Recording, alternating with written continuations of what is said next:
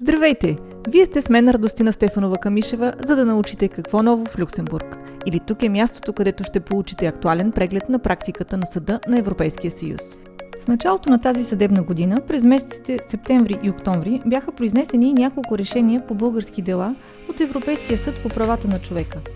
За едно от тях си говорихме през миналия епизод, а именно за решението по делото Велков срещу България – но избрах и в този епизод да ви представя още две решения, тъй като те получиха и широк медиен отзвук в България и са свързани с проблеми, които очевидно от повече от 10 години са на дневен ред, тъй като самите дела са заведени именно преди 10 години.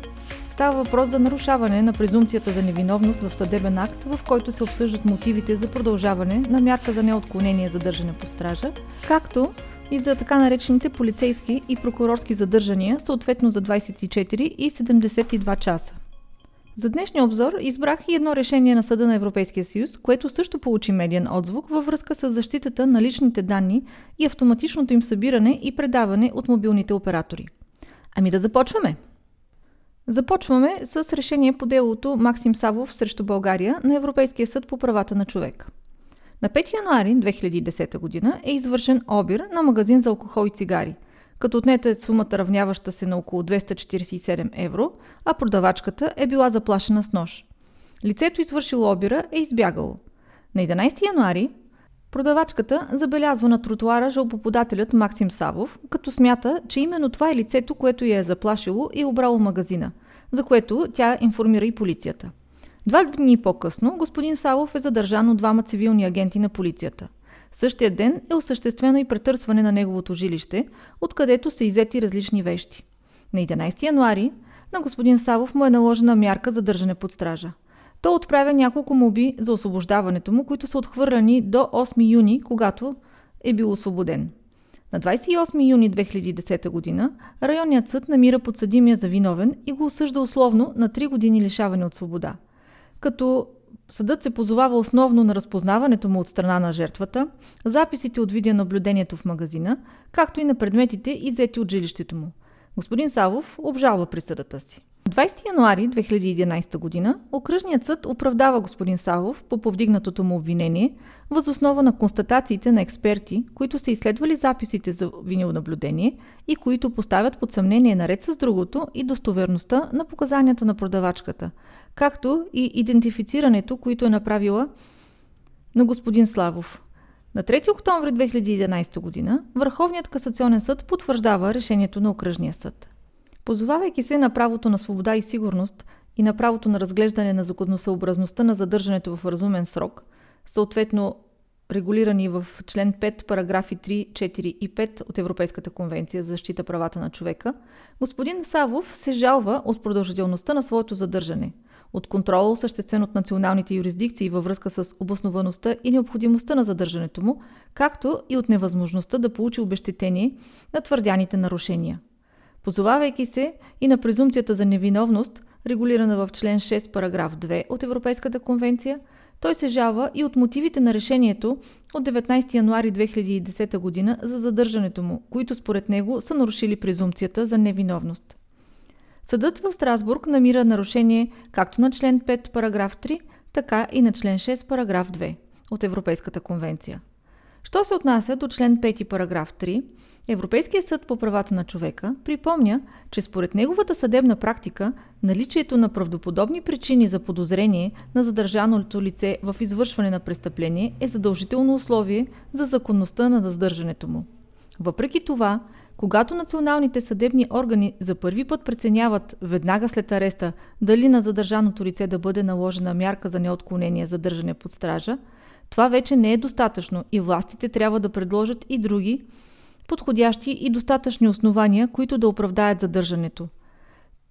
Тези други причини включват риск от бягство, риск от натиск върху свидетели или промяна на доказателствата, риск от тайно споразумение, риск от рецидив, риск от нарушаване на обществения ред или необходимост да бъде защитено самото лице, чието задържане се иска.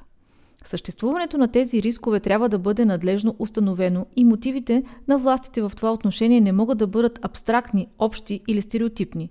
Когато тези причини все, все още оправдават лишаването от свобода, съдът също така трябва да се убеди, че националните власти са положили особено старание за продължаване на производството.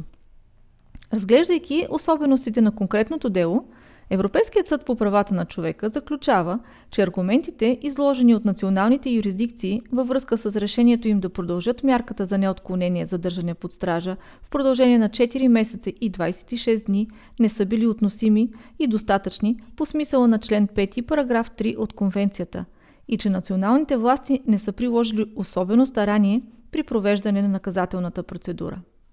Именно за това съдът намира нарушение на тази разпоредба от Конвенцията – Що се отнася до член 6 параграф 2, Европейския съд по правата на човека подчертава на първо място, че въпреки, че правото на презумпцията за невиновност е един от елементите на справедливия наказателен процес, изискван от член 6 параграф 1, то той не се ограничава до обикновена процесуална гаранция на, по наказателните дела. Обхватът му е по-широк и изисква никой представител на държавата да не декларира, че дадено лице е виновно за престъпление, преди вината му да бъде установена от съд.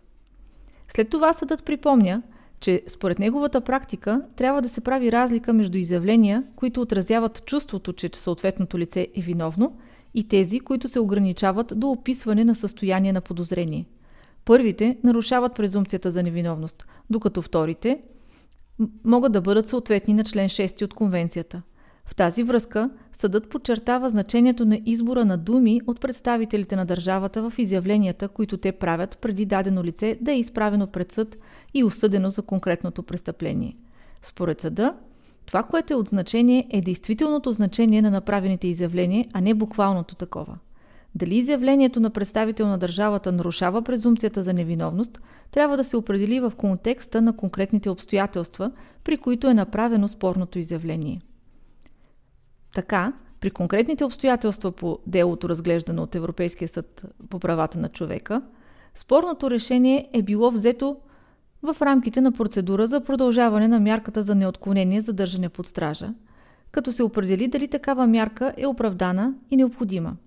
В рамките на тази процедура, членовете на съответния съдебен състав е трябвало да се убедят, че са били на лице основателни причини да подозират жалбоподателя в извършването на престъпление – и да установят дали е съществувал риск той да се укрие или да извърши ново престъпление. В този контекст те е трябвало да изложат мотивите си за своите заключения в решението си. Европейския съд по правата на човека обаче намира, че в своето решение от 19 януари 2010 г. Окръжен съд Пловдив, базирайки се върху аргументи относно начина на извършване на престъплението и на обстоятелствата довели до задържането на заподозрение, Приема, че е бил на лице риск от извършване на ново престъпление.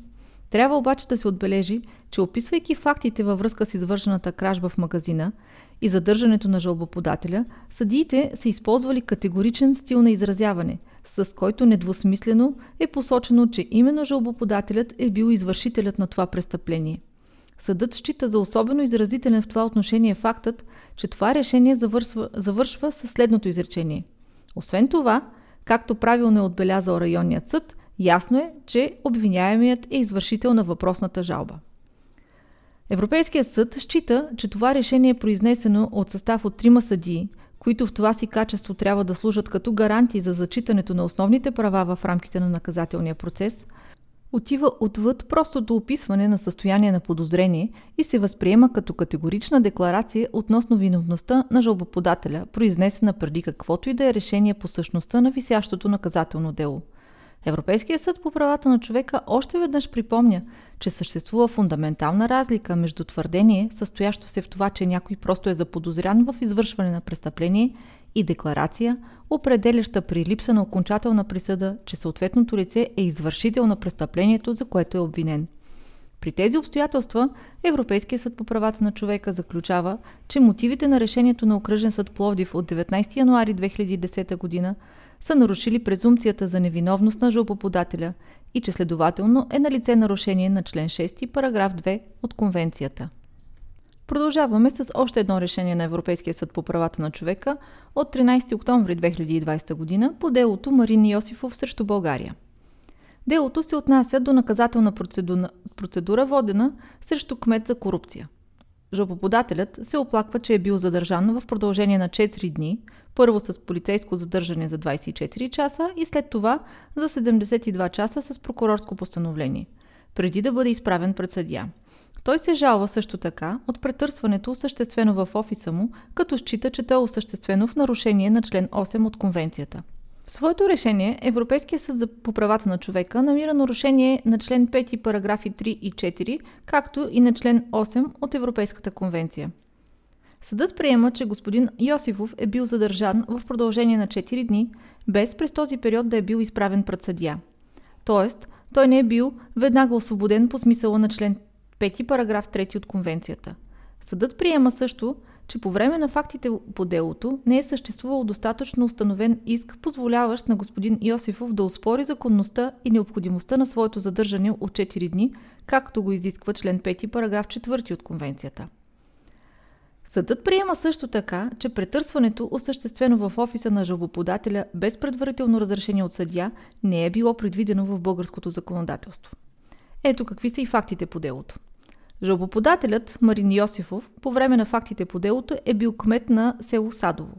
На 2 декември 2019 г. Пловдивската прокуратура започва разследване срещу лицето Хикс за пасивна корупция. Разследването се отнася до искания за плащане на незаконни комисионни, които служителите от кметството са искали при възлагане на обществени поръчки.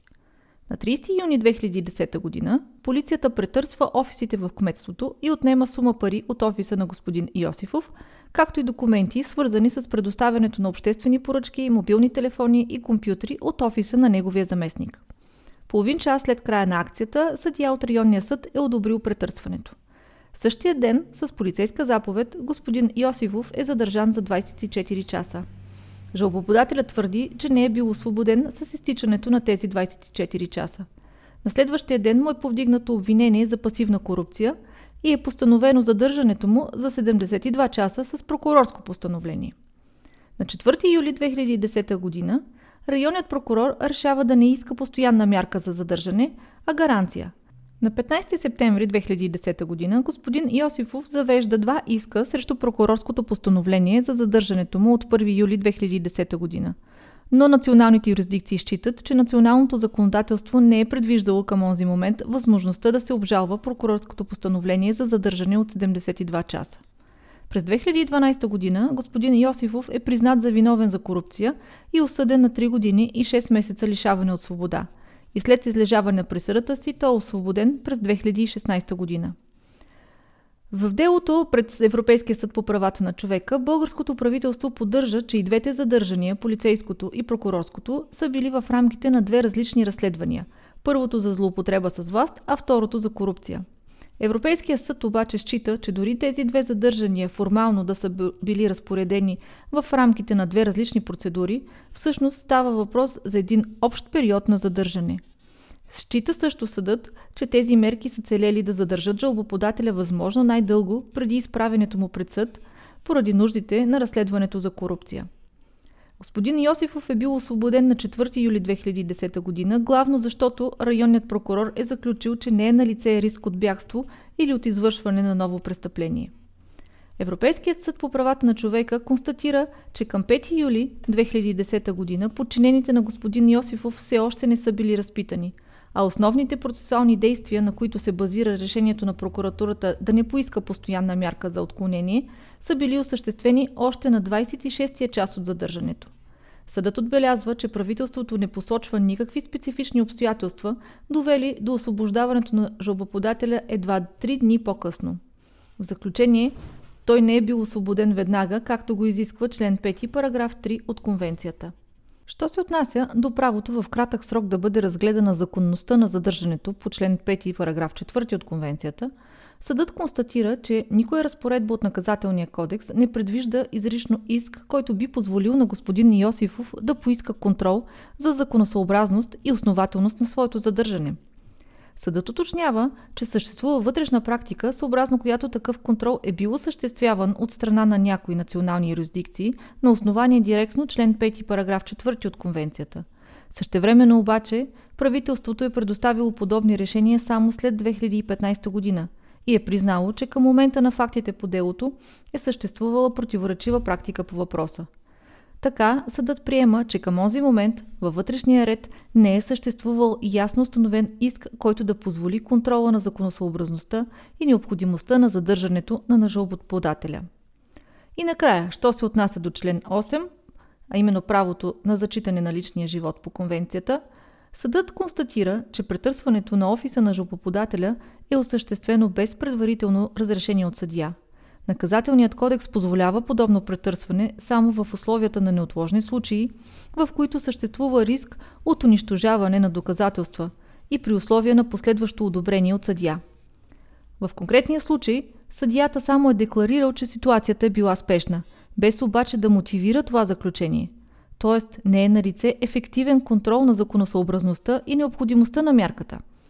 Съдът счита, че подобен контрол е още повече необходим, като се има предвид от една страна, че господин Йосифов към нито един момент преди осъществяване на тази мярка не е бил уведомен за типа предмети, свързани с разследването, които разследващите органи са търсили в офиса му, и че от друга страна, наказателното преследване е започнало няколко месеца по-рано, време, през което органите, провеждащи разследването, са можели да поискат съдебно разрешение за претърсване.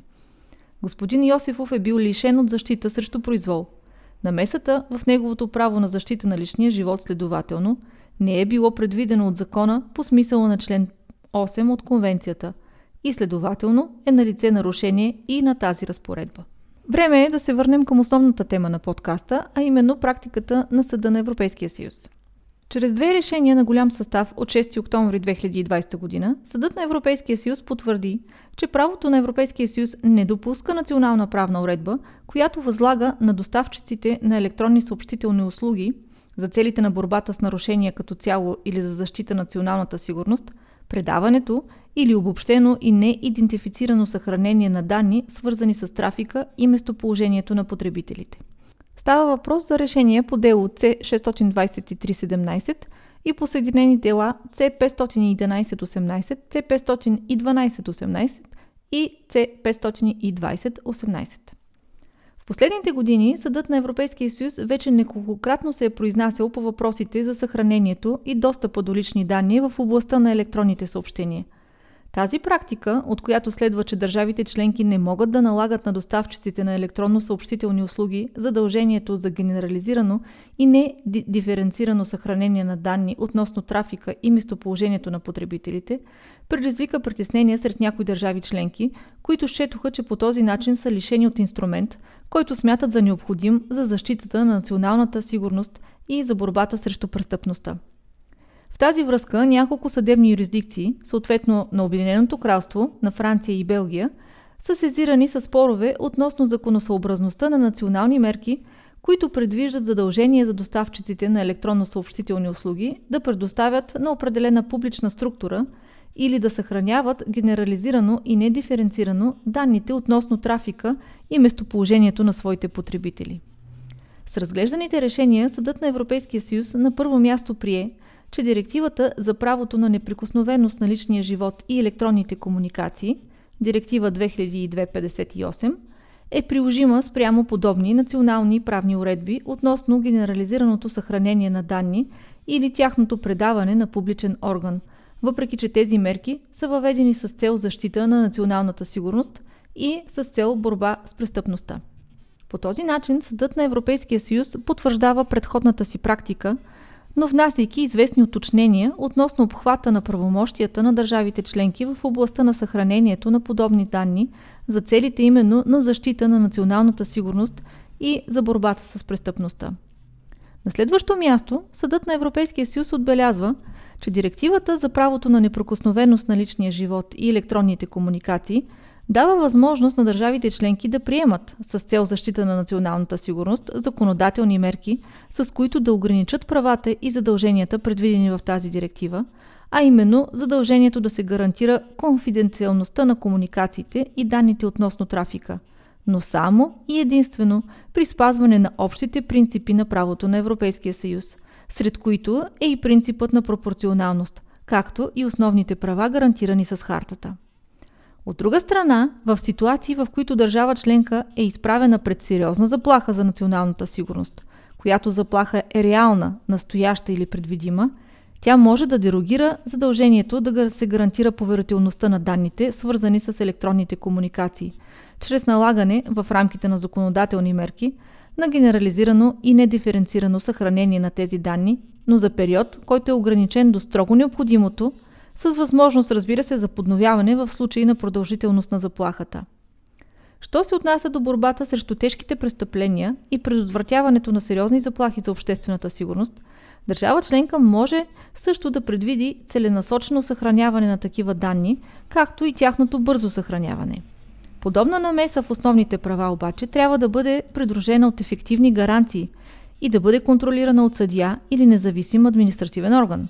По същия начин е възможно държава членка да извърши генерализирано и недиференцирано съхранение на IP адресите на източника на дадено съобщение, когато периодът на съхранение е ограничен до строго необходимото, или да продължи с генерализирано и недиференцирано съхранение на данни, свързани с гражданската идентичност на потребителите на електронните средства за комуникация, без това да се ограничава в този случай с определен период.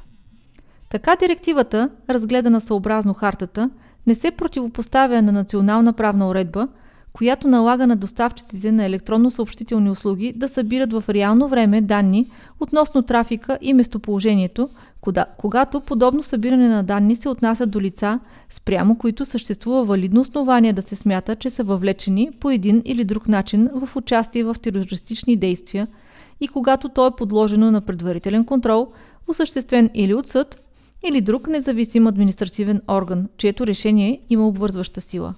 В случай на неотложност този контрол следва да е осъществим в най-кратки срокове. За да бъде полезен с отговора си, Съдът на Европейския съюз напомня на запитващите юрисдикции, че допустимостта и оценката на доказателства, получени чрез съхранение на данни, което противоречи на правото на Европейския съюз в рамките на наказателна процедура срещу лица за подозрение в извършването на тежки престъпления – проистича от националното право. Все пак, съдът уточнява, че директивата за правото на неприкосновеност на личния живот и електронните комуникации, тълкувана в светлината на принципа на ефективността, задължава Националния наказателен съд да не вземе предвид доказателства, получени чрез събиране или съхранение на данни по начин, противоречащ на правото на Европейския съюз – в рамките на подобна наказателна процедура, ако за подозрените лица нямат възможност да се произнесат по така събраните доказателства. Това беше краткият ни обзор за днес. Ще се радвам, ако успеете да ми споделите кои области от правото представляват особен интерес за вас, за да ги включвам в прегледите на практиката на Съда на Европейския съюз или пък на Европейския съд по правата на човека.